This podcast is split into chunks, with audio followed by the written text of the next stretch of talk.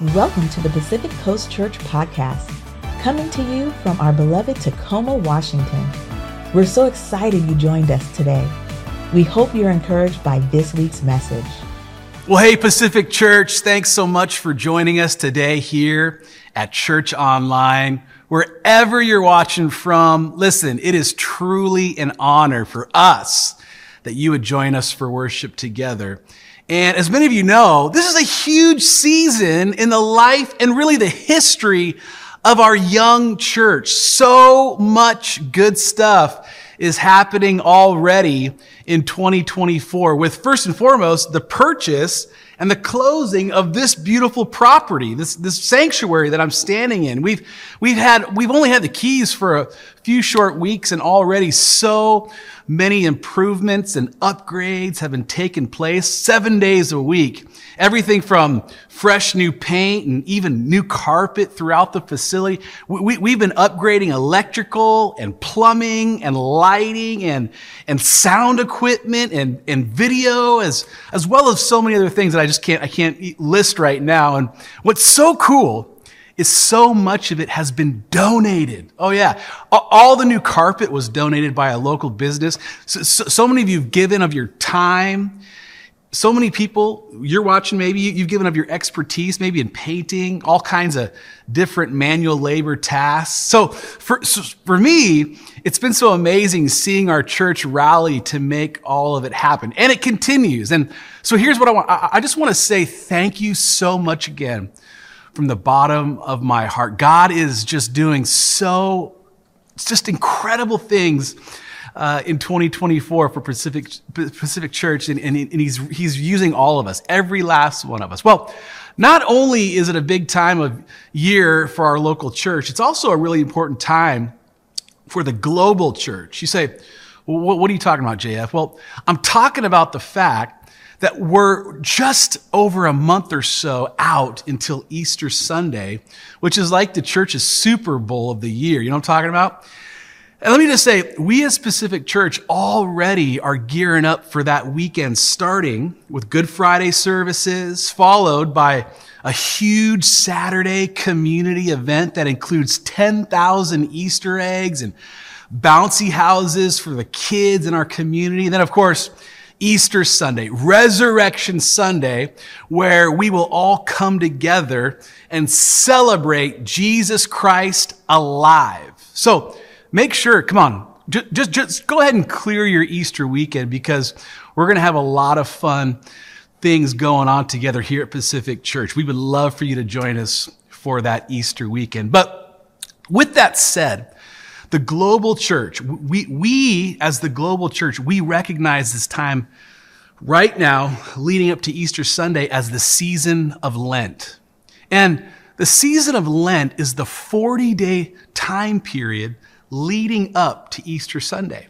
If you remember in the New Testament, Jesus, he went to the wilderness for 40 days to pray and fast before he started his ministry. So that symbol carries over to this season we're in right now, called the season of Lent. So before we come together on Easter, this is the time of preparing our hearts for the day through prayer and fasting ourselves, right? It's also a time of repentance and remembering what Jesus did for us on the cross. So here's what I want you to know. Before we get to Easter Sunday, we as a local church, we're going to spend some time in this Lenten season at the foot of the cross, reading, reflecting, and meditating on what that cross is all about. So today, we're starting a brand new series that I'm entitling Seven Statements from the Cross. While Jesus was hanging on that cross, suffering in agony, in pain, he made seven different statements that weave together the promise of salvation. It, it, was his dying last words, if you will. And if you ever sat with someone on their deathbed, whatever words they're able to muster up, you always lean in because these words are important. Have you ever been there? Last words are the words that we all remember and, and we cling to. So here's Jesus. He's moments away from death, and he says seven specific, deeply meaningful things. And I'll list them out for you, and you'll see them on the screens. All right? Seven statements Jesus gave from the cross. First one Father, forgive them, for they do not know what they do. Secondly, today you will be with me in paradise. Third, woman, behold thy son. Four, my God, my God, why have you forsaken me? Five, I thirst. Six, it is finished. And here's the seventh thing that Jesus said from the cross Father, into your hands I commend my spirit. So, for the next several weeks, before we get to Easter Sunday, we're going to focus on the cross. And, and today, for just a few minutes here, I want to start with where Jesus said from the cross, the very first thing that he said as he hung on that cross, bleeding, dying. This is what he said. He said, Father, forgive them, for they do not know what they do. And we see this written in the Gospels, specifically the Gospel of Luke, chapter 23. And I want to read it. There's a couple of things that leads up to this. Starting in verse 33, this is what the text says. It says, When they came to the place called the skull, they crucified him there, along with the criminals one on his right, the other on his left. And here's verse 34. Jesus said, Father, forgive them, for they do not know what they are doing. From the moment we walked into this building, my eyes were drawn to the cross that hangs on the wall. In fact, I remember the first time driving down the street and seeing the cross that sits atop our sanctuary, even before I even saw the church. My eyes were drawn to it and almost immediately I had a connection. I, I remember the first time I walked into our new sanctuary and I saw the huge cross on the wall. The very first thought that I had was the, the, the folks that built this joint 50 years ago, those folks 50 years ago who built this sanctuary, those are my people. Why? Because that cross has deep meaning to me and to many of you. In fact, I can remember the first time my daughter Izzy, she was little, and we were taking her to church. And she, we're taking her to the Sunday school, you know what I'm talking about? Essentially, we were just introducing her to Christianity. And I can remember her one Sunday seeing a cross attached to the roof of the church that I grew up in here in Tacoma. And she, be, she, she being so intuitive, I can remember her saying, Daddy, uh, what's that on the roof? And I said, Oh, Izzy, that's a cross. And she said, Yeah, Dad, I know what it is, but what does it mean? Dad, I've seen it before. In fact, you have one tattooed on your arm. In fact, they do. But, but what does it mean? As being as young as she was, all I could say was, Izzy, it means that Jesus loves you. Baby girl, whenever you see that cross, know that it's saying to you that Jesus loves you. I mean, I wasn't about to tell her that the cross was an ancient Roman, Roman killing device. Like, I couldn't, like, go into the specifics of that. She was too little. But the reality is, the cross in the ancient Roman world was indeed, it was used to inflict the worst kind of pain and then kill people in the most brutal, ruthless, shameful ways. Being executed through the use of a cross was the worst possible way one could die because the individual could end up hanging there for days until they finally choked to death on their own fluids. So Yes, the cross is also a story of just how evil humanity can be, but it also tells a story of the pain and suffering that Jesus endured for all of us. But with that said, the cross is also pointing us to the empty tomb. The, the, the cross, all, all is this beautiful symbol that points up to a living, loving, forgiving, accepting God with arms stretched wide. So here's Jesus. He's been betrayed, stripped naked. He's been beaten by the Roman soldiers. They mocked him. They cursed him. They spit on him. They put a crown of thorns on him and then they nailed him to an old rugged cross. And as Jesus hangs there, he utters these words, Father, forgive them for they do not know what they're doing. Now, notice how Jesus prays to his Father for those 40 days. He, he, he prays to his Father in the Garden of Gethsemane. And then moments before his death, he prays yet again to his Father in heaven. I, I, think there's something that we can all learn from him in this moment on the cross where he makes this statement. So, for a couple of minutes here, I want to give you three things that we can learn about what Jesus is doing here in this moment. And here's the deal if we can embrace them, it can change how we live, all right? So here's the first thought. In this moment, while Jesus is hanging and he makes his statement, Father, forgive them, here's what's going on here. Jesus fulfills the prophetic word. That's the first thought. Jesus fulfills the prophetic word. Here's what I want you to see Jesus ending up on that cross wasn't just some mix up that the Romans got all wrong. It, it, it wasn't just some mistake. Uh, it wasn't just, a, it wasn't, it wasn't just a bad case of the, we got the wrong guy. No, no, no, no, no. It wasn't just all that. No.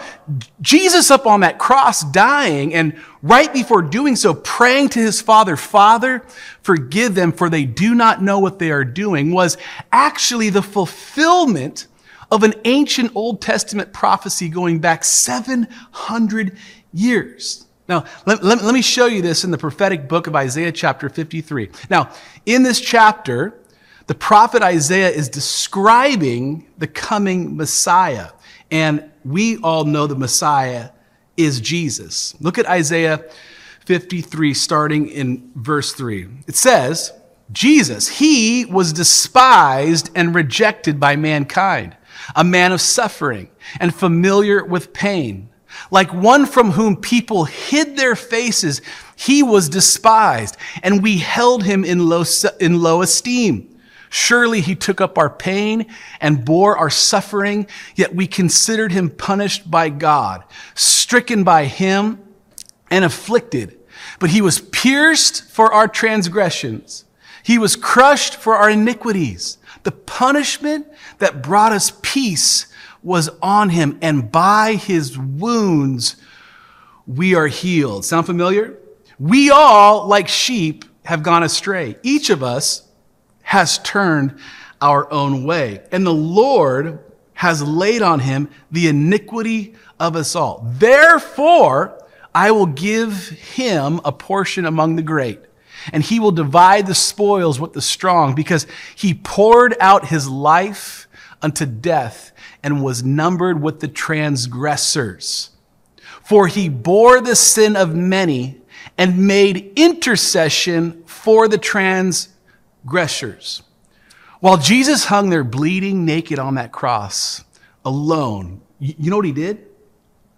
He spent about an hour cursing out the Roman soldiers and telling them that in a few minutes they would all be going to hell. No, that's not what he did. In fact, the, the New Testament, as well as the Old Testament, confirms to us that Jesus intercedes. what, and what does that mean? It means that he prays deeply for his transgressors that his father would forgive them because they're all a bunch of idiots. No, because they don't even know what in the world they are doing. And who are Jesus' transgressors? Well, of course, the Roman Empire, the crowds shouting, Crucify? Absolutely. But do you know who else? Me. Yep. Me. Yep. You. Why? Because Romans 3:23 says this, for all not just the Roman soldiers or the, no, for all have sinned and fall short of the glory of God. Jesus intercedes. He prays for his transgressors. Jesus prays on behalf of those who meant harm to him and, and really only harm. And, and, and here's what I want you to know. Jesus is praying for us even now. Oh yeah. Jesus prayed for you then, and he prays for you even now. And Hebrews 7:25 confirms that. It says this, "Therefore, he is able to save completely those who come to God through him because he always lives to intercede for them. He always lives to pray for them. He is praying for you even right now. You want one more? Okay, look, look at this. Romans 8 34. I want to confirm this. He is praying for you. Verse 34 Who then is the one who condemns? No one. Christ Jesus, who died. More than that, who was raised to life, is at the right hand of God and is also, what's going on? Interceding for us in his worst moment when everyone had turned on him, betrayed him, and, and, and were even in the act of killing him, Jesus lifts his head and prays, Father, forgive them, for they don't even know what they're doing. And in doing so, Jesus fulfills the prophetic word. What's the lesson for us? Start with prayer for others. And, and, here's the second thing that we can learn about what Jesus is doing here. That is the power, uh, the, the, power in the cross, the power to change even our own lives. And here's the second thing that Jesus is doing, and that is Jesus models an enemy love. Let me say it again. Secondly, Jesus models enemy love. The most famous sermon ever recorded and given was one Jesus himself gave, and it's entitled the Sermon on the Mount. In fact, I encourage you to look it up today. It's in the book of Matthew. Well, in this teaching, Jesus makes a radical statement that his audience, including those of religious Pharisees, would, would, have, would have been shocked to hear. He makes this just radical statement, and, and, and the listeners would have been like, What? Let me show you. Matthew chapter 5, verse, starting in verse 43. It says this You have heard that it was said, Love your neighbor and hate your enemy. But I tell you, love your enemies and pray for those who persecute you. Now, I underline the part at the beginning of verse 43 that says, You have heard that it was said. And the reason why I have that underlined is because the listeners, they had.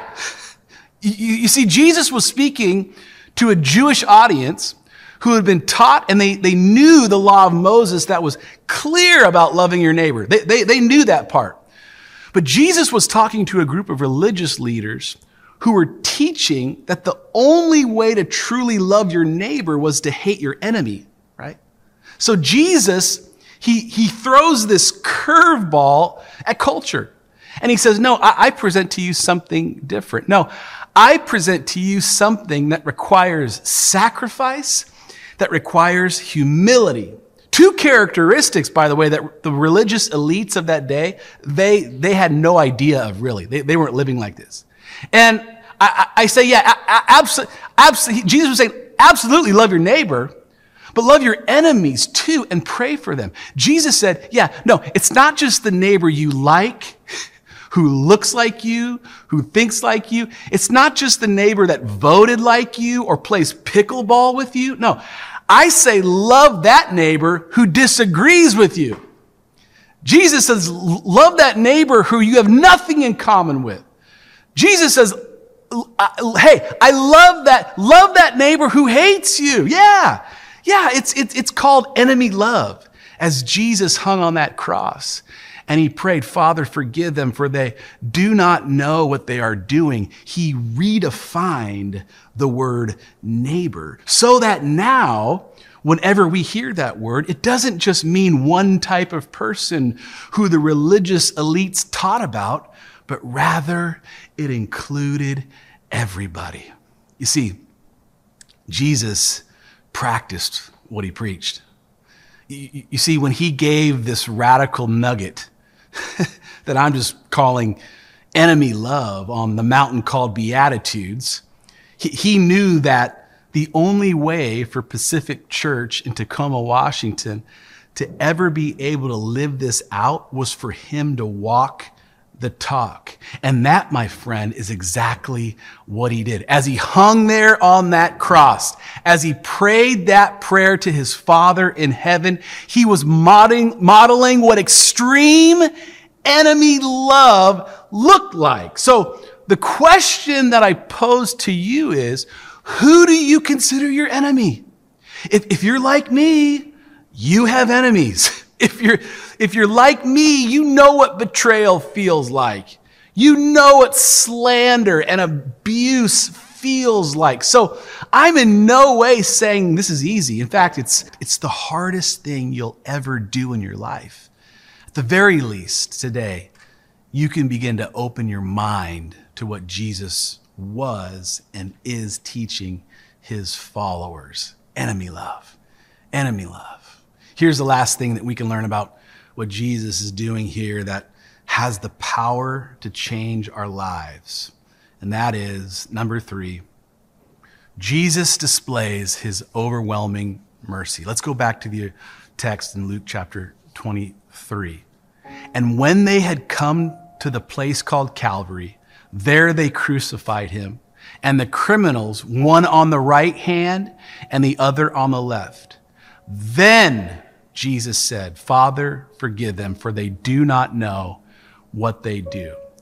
You know, I, uh, I underlined that word then for a reason, and I'll get back to it in a second. But here's what I want to say. From the moment Pilate sentenced Jesus to death, up until this moment that, he, that he's on the cross, you know, remember, Pilate says to the people, the, the, the people want to crucify you, so let it be so. I wash my hands of it. All the way up until Jesus is nailed on the cross, there is no recorded writing of Jesus saying anything to his transgressors. He remains silent. And in fact, in the Old Testament, it says in Isaiah 53, let's go back to that text, verse 7. This is what it says about that. It says, He, meaning Jesus, was oppressed afflicted, yet he did not open his mouth.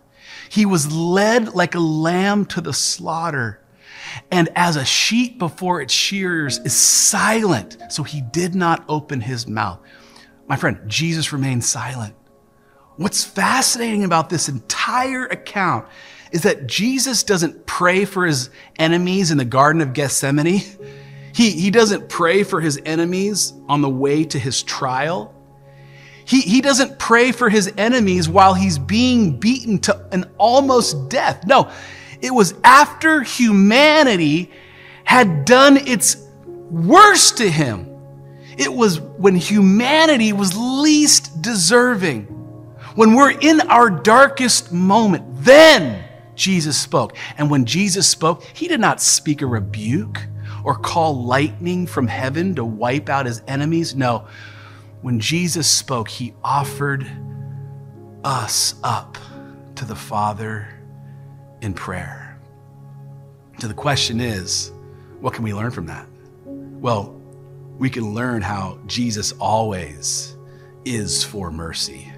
We, we can learn that Jesus always offers his mercy to us, even at our lowest of lows. And I want to say today, his mercy is available to you, my friend. His mercy pulled me out from my darkest moments in life. His mercy, His mercy, His mercy when He could have, He could have cursed His enemies on that road up to Golgotha. He could have cursed Pilate in His faith. He could have yelled out and gave all the reasons why they were all about to die but he showed compassion and mercy. And when he finally opens his mouth as he hangs on that cross, instead of blasting down curses and telling everybody that was putting them him there on that cross, that they're all going to die and go to hell and all of these different things, he just simply lifted his head and he prayed to his Father Father, forgive them. Father, show mercy on them because they don't even know what they're doing. They don't even know what they're doing. And so today, my friend, as we're in this season of Lent, the 40 or so days leading up to Easter Sunday, as in just a handful of weeks, we're going to come together as Pacific Church. We're going to celebrate the risen Jesus. We're going to celebrate the fact that the tomb is empty. And what's even more exciting, it feels like, is that we get to do it in our brand new sanctuary on, a, on this beautiful property that is going to be a place of hope and light for this neighborhood, for this community. It's going to be a celebration. I can't wait for the community event that we're throwing at Stewart Heights Park, just a block away. Can't wait to meet all brand new neighbors. It's going to be amazing. But this is a time, this season of Lent, that we need to spend some time reflecting. This is a window out of our 365 days called one year where the global church is focusing on the cross. And so maybe you're watching today and you're meditating on that reality that Jesus came, that he served, he taught, and that he gave his life on the cross for the sin of humanity, including you, including me. And you say, JF, as we're in this season of Lent, I want to repent, meaning I just want to confess that I've done some wrong things in my life. You know, that's a good thing. It's a really good thing to confess with our mouths that, yeah, we're sinners. There's nothing wrong with that. That's a, that's a good thing. And, and, and God's calling us to that. And I just want to give you an opportunity. If that's you, I know, I know, I know that's, that's me. I, I have to get up daily and say, Lord, I made a mistake yesterday. I said something that wasn't nice to, a loved one or whatever. We all make mistakes. And so there's times where I need to repent. And, and Paul even, the St. Paul even encourages us to do it on a, on, on a regular daily basis. And so today, maybe that's you, but maybe today you're at a place where you want to repent and say yes to Jesus as we're in this season called Lent. Maybe that's you, and I want to give you that opportunity right now. All you have to do is say a simple prayer like this Lord, I repent. Lord, I confess that I'm a sinner, that I make mistakes. And I pray, God, that you would forgive me, that you would wash me of my sins, that you would make me new, that you would come into my life. And here it is Lord, I believe in you. I believe that you are the Messiah that we just read about in the book of Isaiah and then all the way through up into the Gospels, the one who literally hung on a cross and gave his life for me. God, I believe that that, that, that is, was indeed you and that you are alive and I receive and accept you into my life. Thank you. Thank you that the healing process has begun and that you're doing new things. In Jesus' name, amen. Amen. Thanks again for joining us. To hear more messages like this one, be sure to subscribe and check out our podcast channel. For more content and to connect with us, go to pacificcoast.church.